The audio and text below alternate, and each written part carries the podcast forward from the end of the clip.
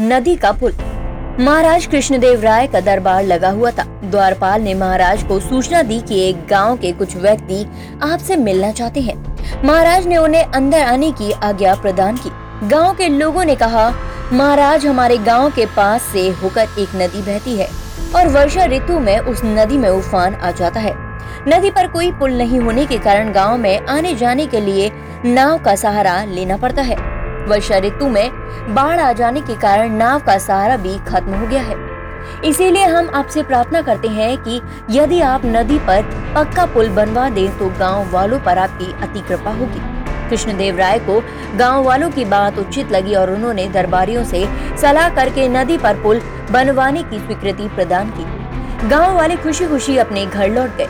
उधर जब लोगों को पता चला कि महाराज ने नदी पर पुल बनवाने की स्वीकृति प्रदान कर दी है तो बहुत से लोग पुल बनवाने का ठेका पाने की जुगत में लग गए।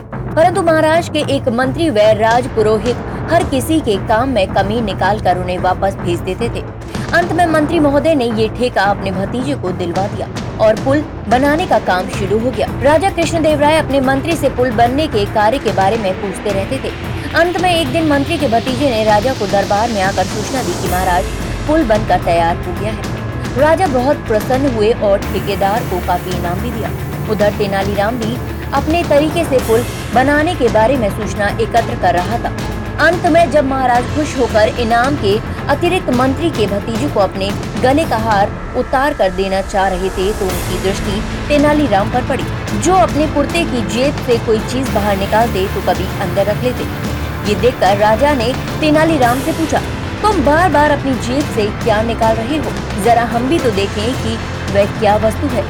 राजा की ये बात सुनकर तेनालीराम ने वह वस्तु अपनी जेब से निकाल कर राजा को दिखाई और बोले, महाराज, नदी पर बना पुल इस लकड़ी के खिलौने के जैसे ही है, जो दो चार दिन में टूट कर गिर जाएगा। राजा कृष्णदेव राय सुनकर क्रोधित हो गए तथा मंत्री के भतीजे को कारागार में डाल दिया और नदी पर पुल बनवाने की ज़िम्मेदारी अब तेनालीराम को सौंप दी गई। दोस्तों, उम्मीद करते हूँ आज की मेरी कहानी आपको पसंद आई होगी। कैसी लगी? कमेंट करके ज़रूर बताइएगा। इसके साथ ही मेरे चैनल को ज़रूर फॉलो करें।